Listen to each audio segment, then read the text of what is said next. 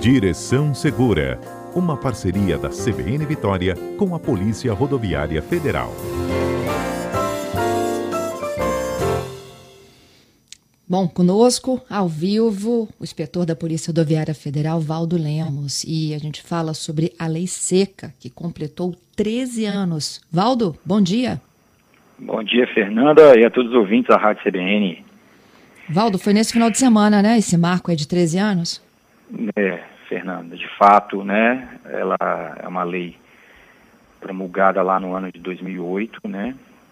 Já tanto quanto longínquo, mas não obstante aí é, treze anos, né, vamos dizer assim, né, de vigência, e também uma série de campanhas, né, que foram veiculadas pelo Denatran, pelo Detran, né, uma série de campanhas ainda, é, um problema que persiste, né, que é a, essa interação entre beber, né, fazer o consumo de bebidas alcoólicas e dirigir, né? A gente até tem o hábito de, de dizer que esse nome Lei Seca, né, ele é até um tanto quanto desproporcional, na medida em que não se trata de uma proibição, né, do, de, do consumo de bebidas alcoólicas, e sim, né, a pessoa pode fazer o consumo, só não pode interagir, né, ao mesmo tempo que está sob efeito dessas bebidas alcoólicas, É, dirigir, né, praticar a direção de veículo automotor. Então, a coisa é, de certa forma, muito óbvia, lógica, né? E é uma decisão, Fernanda e ouvintes, que muitas vezes é tomada de, vamos falar, alguém pode falar, ah, mas depois que a pessoa bebe, blá, blá, blá, pode alterar. Claro, altera a, as capacidades psicomotoras, obviamente, mas ou está até, dependendo do grau, né, que, que nós já... de vez por outra, nos, nos deparamos com pessoas que mal conseguem se equilibrar, né, e cuja consciência está um pouco afetada, mas a decisão, uhum. a decisão de ir para tomar, de beber, é tomada antes, quando a pessoa está totalmente consciente. Ou ela vai para um local, ou ela tem intenção de beber e ela vai com o seu próprio veículo, ali ela já tomou a decisão. Então a decisão, ela é tomada antes, antes de, do primeiro gole. Porque a pessoa consciente, o que, que ela faz? Se ela vai sair, ou vai estar no lugar, ou tá, vai fazer o consumo de bebida alcoólica, tem N meios de se é, evitar essa prática de, da, de dirigir sob efeito de álcool, ou a pessoa vai de aplicativo, ou vai alguém que vai dirigir, que não vai fazer o consumo de bebida alcoólica, ou táxi, ou seja, tem uma série de, de, de, de saídas, vamos dizer assim, né? Uma série de, de possibilidades de se evitar, né, essa interação. Então, o que acontece é, a decisão ela é tomada antes e a pessoa está totalmente consciente e pode vir a redundar aí, né, em, em acidentes graves, né? Não é só o acidente, né, porque a fiscalização ela existe e, e às vezes a gente consegue é, parar essa...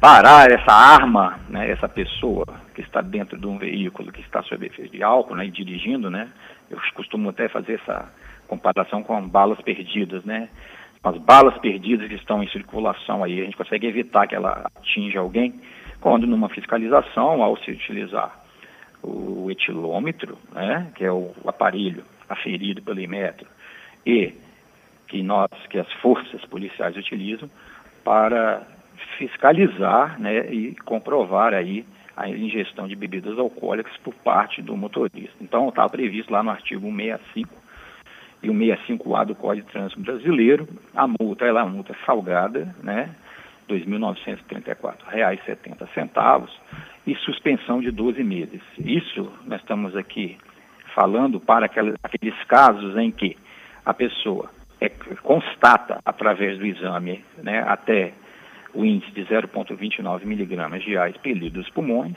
né, até zero vírgula vinte e nove, e também no caso de recusa, né, que, é, que é, nós temos aqui uma razão é, nesse, nesse ano de dois mil e vinte e um de cinquenta e oito motoristas, né, que foram flagrados por constatação e cento e sessenta e oito se recusaram, então são duzentos e vinte e seis casos. Eu afirmo, Fernanda, sem medo de errar, hum. dessa maioria aí que se negou, a grande, né, dessa maioria de cento e sessenta e oito, né, grande parte, com certeza, estaria sobre isso, fez o consumo e se nega e se recusa porque sabe que corre o risco de testar positivo, né, no caso o teste positivo, né, da, da, da alcoolemia, né, que tem esse limite até zero vírgula vinte e nove, as medidas são administrativas, as mesmas aplicadas no caso de recusa, quais sejam, que eu elenquei há pouco, né, multa de dois mil novecentos e trinta e quatro reais e setenta centavos e a suspensão de um ano. A suspensão já é pré-fixada, vamos dizer assim, né, em doze meses, né, além, né, é, de ser uma infração, como a gente fala, né, autossuspensiva, independentemente de se estourar o limite, se de quarenta pontos, né, ou de trinta, ou de vinte, né, que houve alteração do limite de pontos preconizada pela Lei quatorze mil e setenta e um, né, na alteração aí, que nós já falamos até na semana passada, né, de condutores profissionais ou não. Né? Pode ser quarenta, pode ser trinta, pode ser vinte. Independentemente do teto, do limite, né, da pontuação, essa multa por recusa a submeter a teste ou o teste é, apurando o valor de até zero vírgula vinte e nove, ela, ela já determina ali é, a suspensão do direito de dirigir por um ano, né, independentemente do estouro aí do limite, né, de pontos. E é claro que se... É, a, a, o que for medido acima de zero vírgula vinte e nove, além das medidas administrativas, é, é uma tipificação, é, é um crime de trânsito, né, é, que é realizado pelo condutor, independentemente dele ter se envolvido num acidente ou numa lesão corporal, em que, em que provoca lesão corporal, lesão ou, ou, ou até um homicídio, né, até uma morte, né, independentemente. Acima de zero vírgula vinte e nove, nós já temos lá uma, uma, uma tipificação criminal e o condutor ele é encaminhado para o D P J necessariamente, além da aplicação das medidas administrativas. Né, a, o que acontece, Fernanda, é, é que, infelizmente, esse número de duzentas e vinte e seis pessoas, né, flagradas aí ou recusando ou dando positivo é um número alto ainda. Número alto, isso nós falamos em rodovias federais, né? Lembrando, uhum. né, que todas as ações feitas pela Polícia Militar ou Guarda Municipal, elas não estão é, constando desse número que nós estamos elencando aqui. Então, ainda, infelizmente, é uma prática muito comum, não só no verão ou no final de semana, onde é maior, né, é perceptível esses dias, é, acho que a mídia registrou aí um cidadão descendo a Terceira Ponte, né, totalmente sob efeito subindo. de álcool, acho que é, descendo, né, não sei, ele estava acho que indo em direção à Vila Velha, ou subindo, e quase ia na mureta e tal, e aí uma moto, foi até um motoboy, né, que, que, que parou ali junto com um guincho da concessionária ali, da, da Rodossol, aí depois chegou a Guarda Municipal, em que era claro que a pessoa não tinha a mínima condição, sentada, ela era cambaleante, né, e o carro, então, até, acho que ele estava com uma arma também, então, duas armas, né, a pessoa dirigindo sob efeito de álcool, ele, o carro torna-se uma arma e qualquer um de nós pode ser atingido por uma bala perdida a qualquer momento, né? Infelizmente, há muitas pessoas ainda que são irresponsáveis, é, que, não, que não fazem, né, essa distinção. E eu, eu vou mais longe, Fernando. Vou mais longe, eu sei que na área jurídica é um assunto que gera polêmica. Pessoas que, vão nos, que, que nos, estejam nos ouvindo aqui vão... Né, podem falar, ah, fazer prova contra si mesmo, né? Isso é um, uma questão, Fernanda, é, é previsto e tal, mas olha, na, regimes de exceção, né, regimes ditatoriais, né? Às vezes a pessoa confessava algo, né, por meio de tortura, né, por meio de uma, de uma, de uma ameaça, né? E a questão da, da alcoolemia, uma criança de seis anos, eu já até perguntei a profissionais da área de psicologia, uma criança de seis anos já consegue perceber alterações psicomotoras ali na... na a, a, a pessoa muda, né? A, a forma ali, né? De, uma criança consegue perceber essas alterações de comportamento, né? Então, quer dizer... Então, a pessoa, ela já é a própria prova, Fernanda.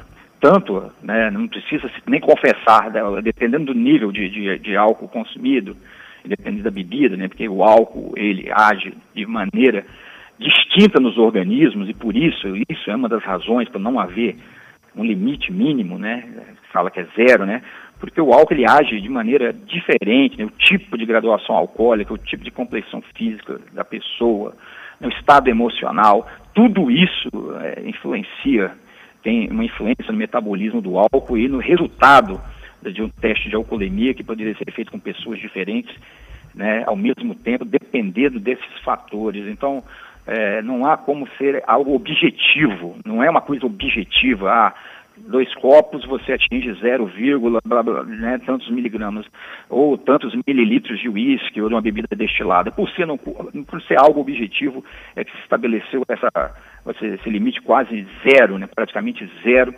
né, porque, como eu estava falando, a pessoa já é a própria prova, né, os sintomas, e esses sintomas podem ser utilizados pelos agentes, né, os sintomas de alcoolemia, é, o odor, né, o hálito alcoólico, né, conjuntivas avermelhadas, memória preservada ou não, né, em algumas situações os agentes, mais com o auxílio de uma testemunha, podem, mesmo a pessoa se recusando a, a, a fazer o teste, encaminhar essa pessoa para é, o Departamento de Polícia Judiciária, né, através desse laudo de constatação, é, e claro que a autoridade, no caso da judiciária, da delegada da Polícia Civil, né, é, que aceita ou não, é, recepciona ou não.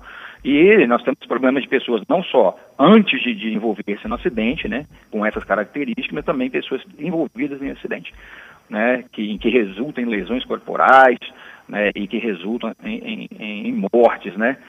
É, houve um exemplo agora, no final de semana, aí, na, numa via estadual aqui, acho que próximo de Jacaraípe, né? Não sei se você acompanhou, os ouvintes acompanharam, em que o veículo entrou pela contramão de direção e colidiu frontalmente com uma motocicleta, o moço saindo do serviço, e veio a óbito. Infelizmente, isso acontece ainda, né? Apesar de tudo, a pessoa entrar numa contramão de direção, colidir frontalmente com uma motocicleta, levando a pessoa a óbito. Um, né, cidadão que não tem é, nada a ver com isso, né? Nada a ver. Igual era o motorista, o que saiu do serviço, estava na moto, poderia ser qualquer um de nós, né? Eu falo que isso não dá para precisar. Ah, a gente lê, costuma ler, ouvir notícias assim de algumas tragédias e pensar, ah, a pessoa estava no lugar errado, na hora errada.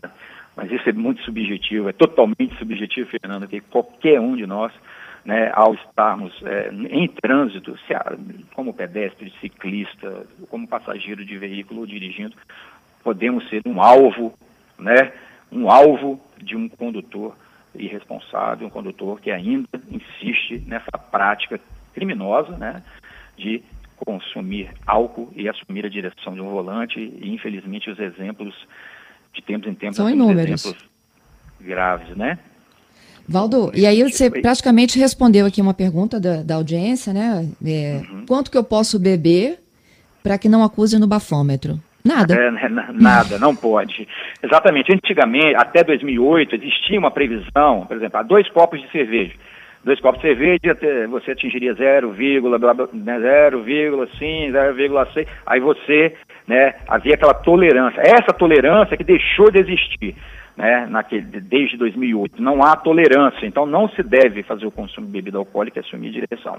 É claro que dependendo da bebida, ainda tem essa gradação, são muitos fatores, como eu disse, psicológicos, emocionais, complexão física, sexo, homem e mulher, até isso, né, é, acaba influenciando, e o tipo de bebida, se é uma ice, se é uma bebida de graduação alcoólica baixa, uma cerveja até, é, e a bebida destilada, né, então quer dizer, a quantidade e a influência, né, a pessoa depende de... de como está psicologicamente, vai querer tomar uma bebida mais forte, e aí o tempo de metabolismo e para aquele álcool sair do organismo, vamos dizer assim, é muito maior, então não, não se pode precisar. Então não se deve beber, em hipótese alguma, né, sobre o risco de, de, de acontecer isso aí. No começo deu uma polêmica, é bombom de licor, enxaguante bucal, isso aí, quando, várias palestras a gente mostrou com, com a pessoa fazia um enxaguante bucal com... com e lavava a boca, com cinco minutos já não tinha mais nada disso, né? Esses subterfúgios não cabem, né? Aí agora teve o subterfúgio também do álcool ao, ao volante, né? De usar o uhum. álcool na asepsia aqui, né, no início da pandemia, né? Da pessoa usar o álcool ali no interior do veículo, né? E devido aos nossos etilômetros fazerem leitura até no interior do veículo, poderia se ocorrer o risco de acusar ali um índio. É só sair do veículo e fazer o teste no lado externo do veículo, se por acaso você fizer asepsia e for imediatamente parado numa fiscalização, o que é muito pouco provável que aconteça. Mas se acontecer, você só pede para fazer o exame na área externa do veículo, né? Não, vou fazer, sair do, do interior do veículo, porque até disse na época, eu, eu lembro, a gente repete até, se por acaso acusar, né, no nosso etilômetro, que a gente chama passivo, né, ele vai indicar ali presença ou não, e depois a gente faz o segundo teste no etilômetro tradicional para que seja impresso ali o resultado. É só pedir o segundo teste, se acontecer, né, de, nesse primeiro teste apontar ali uma luz vermelha, você sai do carro e vai soprar, por exemplo, se isso acontecer, porque é pouco provável, mas se acontecer, vai dar, vai, o teste, vai dar a luz verde e nem vai precisar fazer o teste no etilômetro tradicional que sai impresso o resultado que é necessário para o procedimento de encaminhamento para o D P J, até para processos, né, que, que advêm de, de, de, de acidentes ou de ou da própria prática de estar bebendo. Então, é, isso tudo são, são, são polêmicas, são coisas que se criam, mas eu até, até falei de maneira jocosa, né, na época, assim, se você tomar o álcool em gel, aí sim, se você tomar o álcool líquido ou álcool em gel, ao invés de, de fazer a sepsia na mão, aí sim pode correr o risco de, de, de, de se ter uma, uma leitura positiva, né, nesse caso. Mas, olha, é muito, é muito lógico e óbvio que se você não beber, né, o aparelho, ele é aferido, a gente só usa o aparelho se ele estiver devidamente aferido, né, tem o prazo, a gente respeita o prazo, nós temos uma responsabilidade muito grande com isso, Fernando,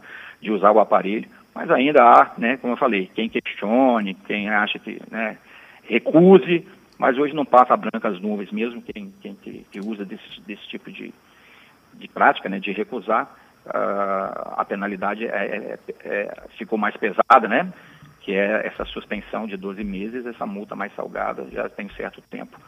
Isso, isso aí. A aí, gente ah, pode terminar. Acha que colabora. Isso, não, Fernando. O César está me perguntando exatamente para voltar aí nesse ponto aí, de que não produzir provas contra si mesmo, você falou, né, que o estilômetro pode, não deve, né, mas pode estar tá ali alterado, e aí você pede para fazer mais um teste. É, no caso... A lei hoje prevê que mesmo você se negando a fazer o teste do bafômetro, você já já está incorrendo em irregularidades. Sim, exatamente. É, a, a, a não submeter, é, você não se submeter ao teste de alcoolemia e falar, não, vou soprar. É, é, é, é feita uma multa, né, de, de, de dois mil, está aí uma multa de dois mil novecentos e trinta e quatro reais e setenta centavos e abertura do procedimento de suspensão de um ano do direito de dirigir. Então, pensar muito, né, se você se recusar.